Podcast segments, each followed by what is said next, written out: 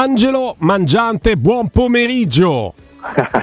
Ciao Guglielmo, saluto anche Robby e Stefano. Ciao, Ciao Angelo, Angelo, peccato che non abbiamo cantato ieri, eh, Angelino sarebbe stata perfetta. Eh, che, che stadio è stato ieri l'Olimpico, Angelo? Non si riusciva ad ascoltare quello che magari ti diceva qualcuno che era un metro da te. Mm, è fantastico. E quindi questo è un po' il significato di una, di una, di una serata fantastica, proprio indimenticabile sotto il profilo tecnico perché è stata una prestazione proprio convincente di alto profilo e c'erano tante difficoltà alla vigilia e poi con una, veramente una vicinanza da parte del, del pubblico magnifica. Tu Angelo, non puoi capire la forza che ci hai dato con eh, quelle osservazioni a caldo quando stavi a un metro da, da Dybala e ci facevi notare giustamente che non avesse un cerotto, non avesse la fascia e devo dirti che poi anche eh, ha subito quella, quella, quella, quella, ringraziando anche il fondo dell'Olimpico, no? quella scivolata bruttissima alla fine del primo tempo, ma la faccia che faceva e comunque la, la convinzione che c'è un tale feeling con Murigno che avevano proprio concordato che lui sarebbe rimasto in campo finché, finché se la sentiva e poi insomma la partita l'ha fatta quasi tutta tutta. Sì, guarda Stefano, io pensavo oggi, una volta mi è rimasto impresso una dichiarazione di Carlo Ancelotti, che era ed è un giocatore, un allenatore di grande buonsenso, quando gli chiesero come gestiva Paolo Maldini, che era a fine carriera, avevano giocato insieme nel Milan e poi Ancelotti iniziava a vincere tutto da, da allenatore e, e, doveva gestire un totem, no? una leggenda. E lui disse facile, faccio decidere tutto a Paolo. eh, è così. Mm. Perché aveva 39-40 anni, ha detto che cosa gli dico? Lui conosce i suoi muscoli meglio di qualsiasi altra persona. Eh, sappiamo che giocatore è, decide lui se allenarsi o no. ecco, io credo, la grandezza di Ancelotti è questa, no? Non sono tutti uguali, eh, è amato dai campioni Ancelotti perché sa trattare con i campioni. Mourinho sa trattare con i campioni. Di fatto quello che ha concesso a Dybala è qualcosa di simile, cioè Dybala nella settimana che precedeva questa partita, una delle più importanti nell'anno e mezzo di Mourinho, è stata fai tu dopo quella sostituzione al 45 in Austria. Fai tu perché tu devi stare in campo in quella partita e devi far vincere la Roma. E mm. così è stato. Se vogliamo c'è un approccio differente, lasciamo stare l'ultimo infortunio, quello all'occhio, rispetto al quale non, non, non si può mettersi in discussione anche con il buonsenso, però in generale l'approccio di eh, Mourinho nei confronti di Ebram è sempre stato più o meno tu sei infortunato se lo dico io, quindi se Ebram lamenta che ne so un problema, mi ricordo un Roma-Napoli della scorsa stagione, Mourinho no, resti in campo, in campo ci resti finché lo dico io. Con Dybala c'è proprio l'approccio fideistico di dimmi come stai che ci hai raccontato sì. te. Sì, sì, esattamente, esattamente. Perché eh, sono situazioni differenti, uno comunque è un non propriamente un ragazzo perché ormai è vicino ai 30 anni, 29-30 anni di Bala, ma ha una conoscenza della mappatura degli infortuni e solo lui sa se è il caso di eh, essere prudenti per una settimana, fare il lavoro individuale, non forzare, basta un allenamento di bala per decidere la partita. Eh, l'altro va guidato, cioè va guidato, anche insomma, veramente un tanto con qualche... Mh, mm, forzatura dialettica, no? perché è stato eh. anche duro con, con, con Ebram a un certo momento, no? nel senso proprio della serie il ragazzo deve capire quello che può fare perché altrimenti qui non va bene, eccetera, eccetera, e sta, e sta crescendo Abba, perché poi alla fine adesso si è complicato con questa botta che ha preso, ma comunque il 2023 di, di Abram era ed è crescita no? rispetto all'inizio. Robby.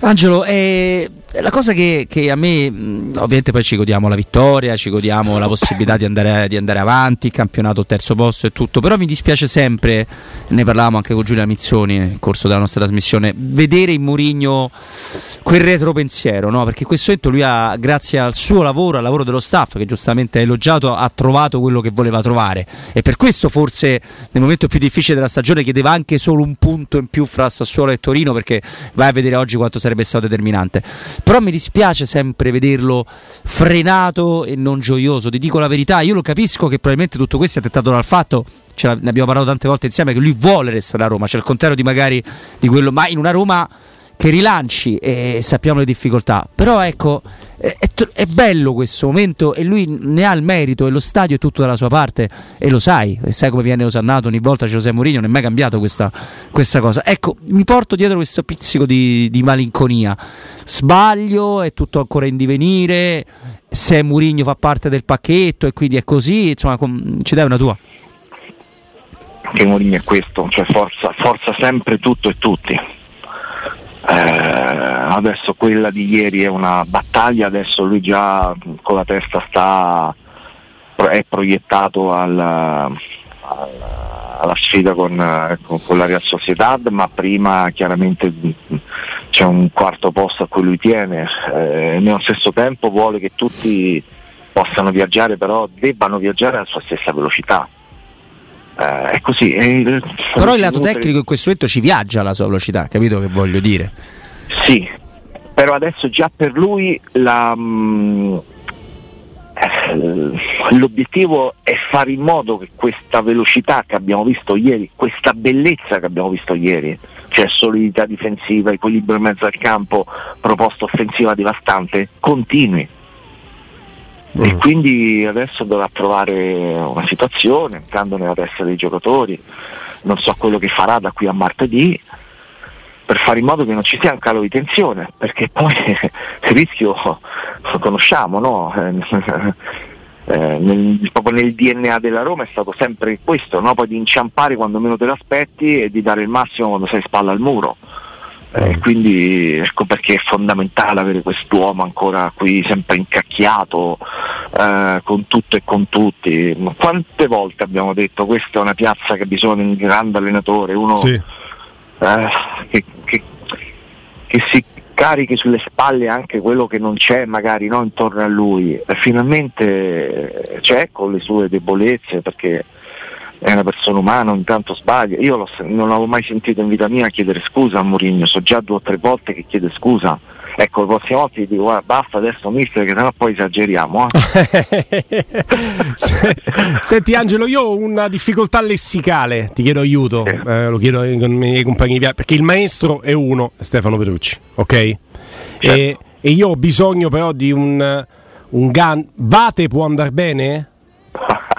Ascoltate, ascol- ah, ascoltate, ascoltate, ascoltate bene però, senti, eh. senti. ascoltate bene, Andrino. Ascoltate. Ma bene. Guarda, l'aspetto Riccardo che sta apprezzando di più dalla panchina nelle indicazioni che ha dato José Mourinho è l'atteggiamento di due giocatori che erano infortunati e che hanno veramente poco allenamento sulle gambe, ovvero Dybala e anche Lorenzo Pellegrini che sta correndo tantissimo e questo atteggiamento piace all'allenatore della Roma. Splendida palla di Pellegrini per Spinazzola, Dybala il raddoppio al volo! Paulo Dybala, secondo assist di serata di Spinazzola. Che, che, devo aggiungere, Angelo? che devo aggiungere? Che dopo aver toccato la santa tibia di Wainaldum ci hai restituito eh, anche Gini, Angelo. Mamma mia. Vate. Sei il nostro il, Vate. Un profeta.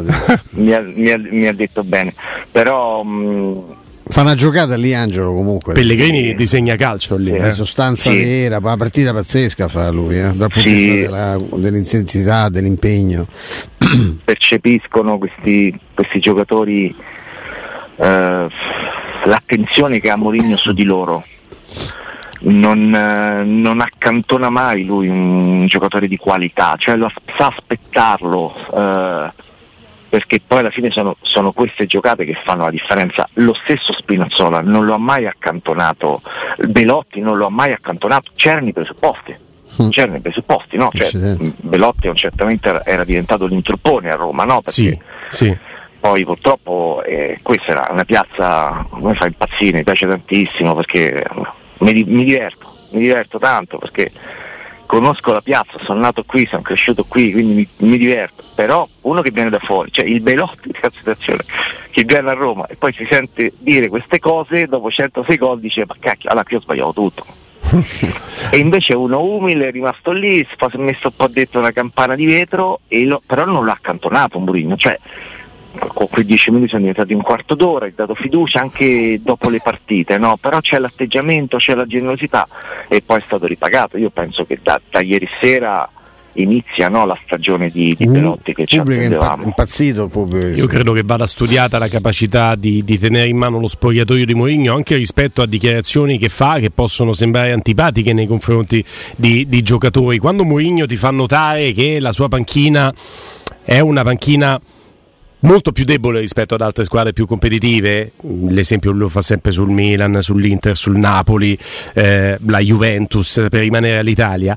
E a volte il pensiero mi è andato, Angelo, anche se a onore del vero in una situazione in cui fisicamente non era al meglio, ma io avevo il pensiero di ma Belotti che sta lì in panchina con più di 100 gol in Serie A, cosa pensa nel sentire l'allenatore dire ma io non ho cambi in panchina? Perché quel cambio lì è un cambio che, che, che insomma fa invidia, farebbe invidia a tante altre squadre. Eppure lui ha la capacità di tenere lo spogliatoio dalla sua e quando a Belotti chiedono conto di Mourinho, di come a volte ha lamentato no, la, la lunghezza della sua rosa, Belotti in televisione credo fosse su Dazon dopo la partita ha dichiarato dice no no quando Mourinho ha attaccato il gruppo c'erano delle criticità all'interno del gruppo che anche noi vedevamo cioè l'ha difeso Guarda, io sono particolare di quest'estate che riguarda Bellotti perché chi ha fatto la trattativa poi eh, ho avuto modo insomma, di, di parlarci tante volte ma eh, Belotti eh, prima di, diciamo, di firmare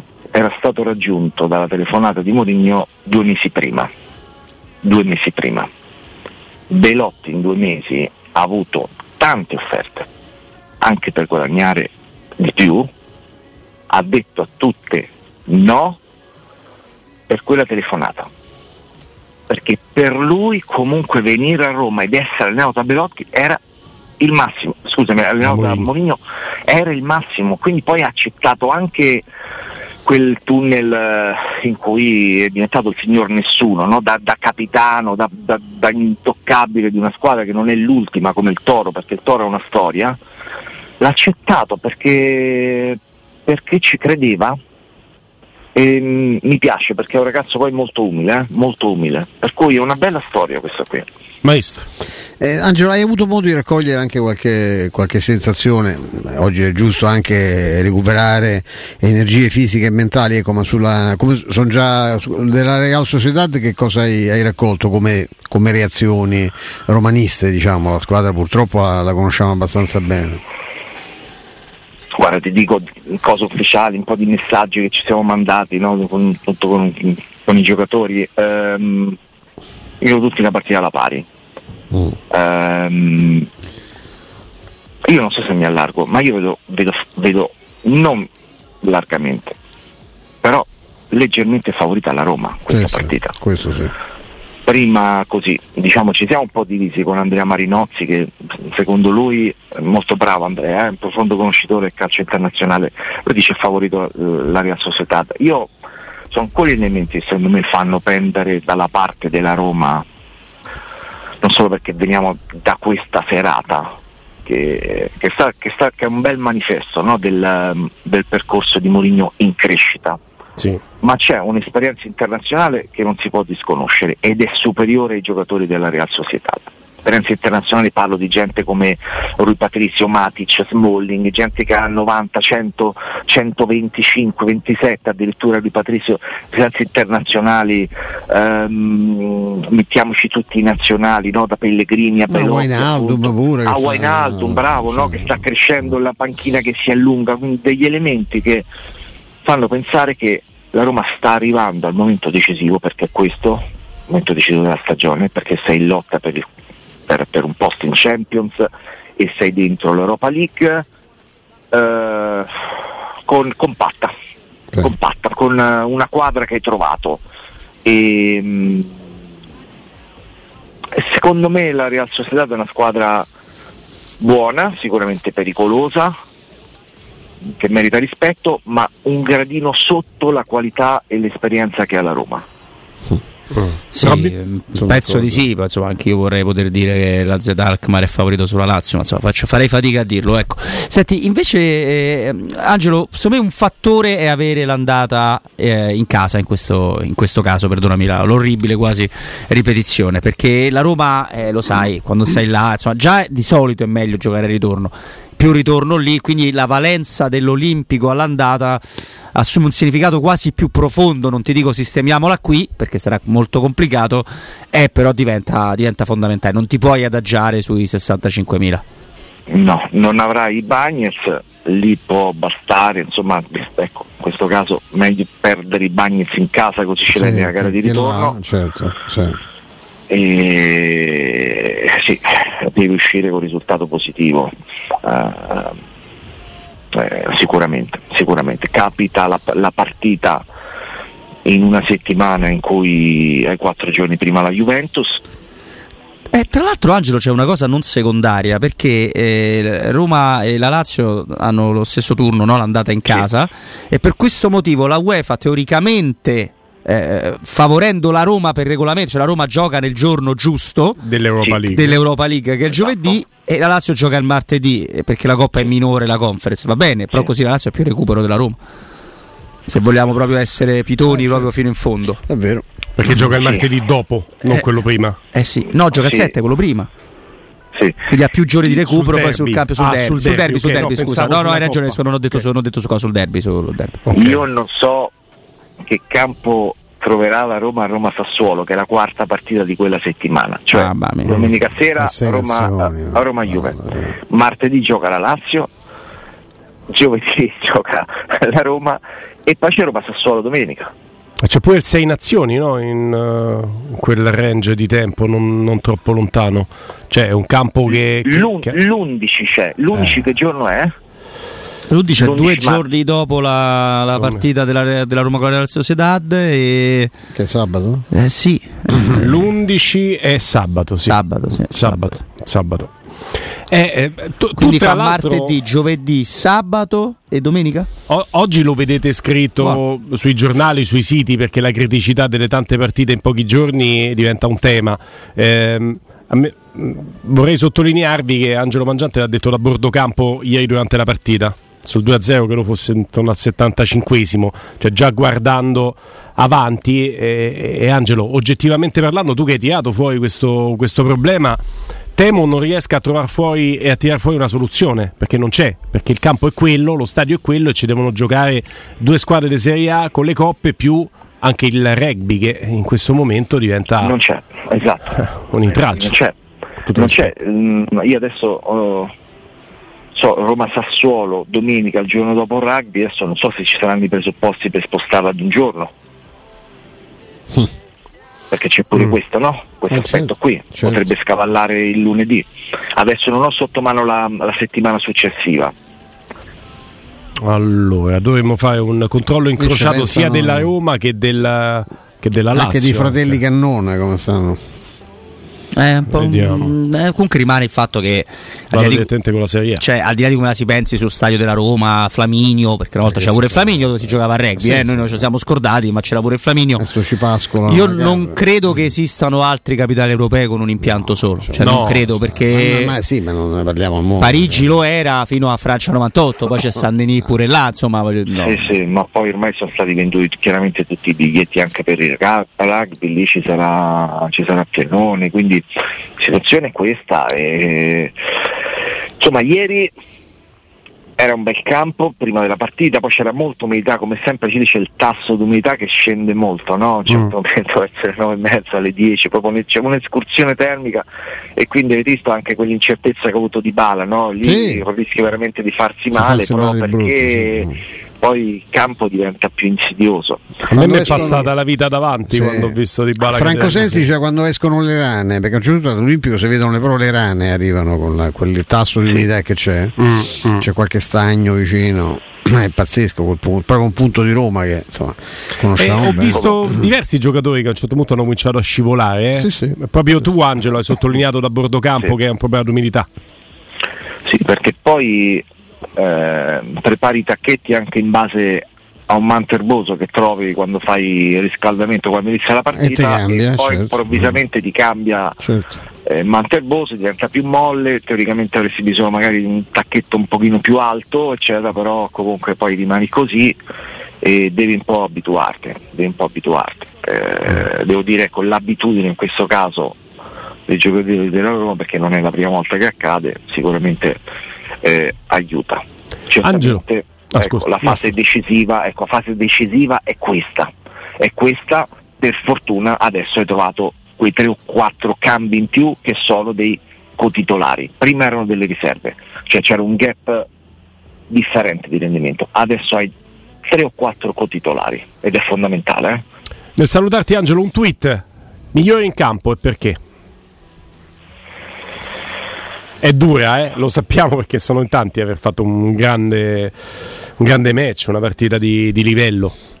un migliore in campo Spinazzola perché è un giocatore che la Roma si è gustato poco in rapporto a quanto poteva dare. Eh, un giocatore devastante quando sta bene fisicamente, adesso è tornato far, ad esserlo e quindi è come se fosse veramente un nuovo acquisto, quindi bentornato Leo. Grazie Angelo Mangiante, a lunedì. Grazie Angelo. A voi, un abbraccio.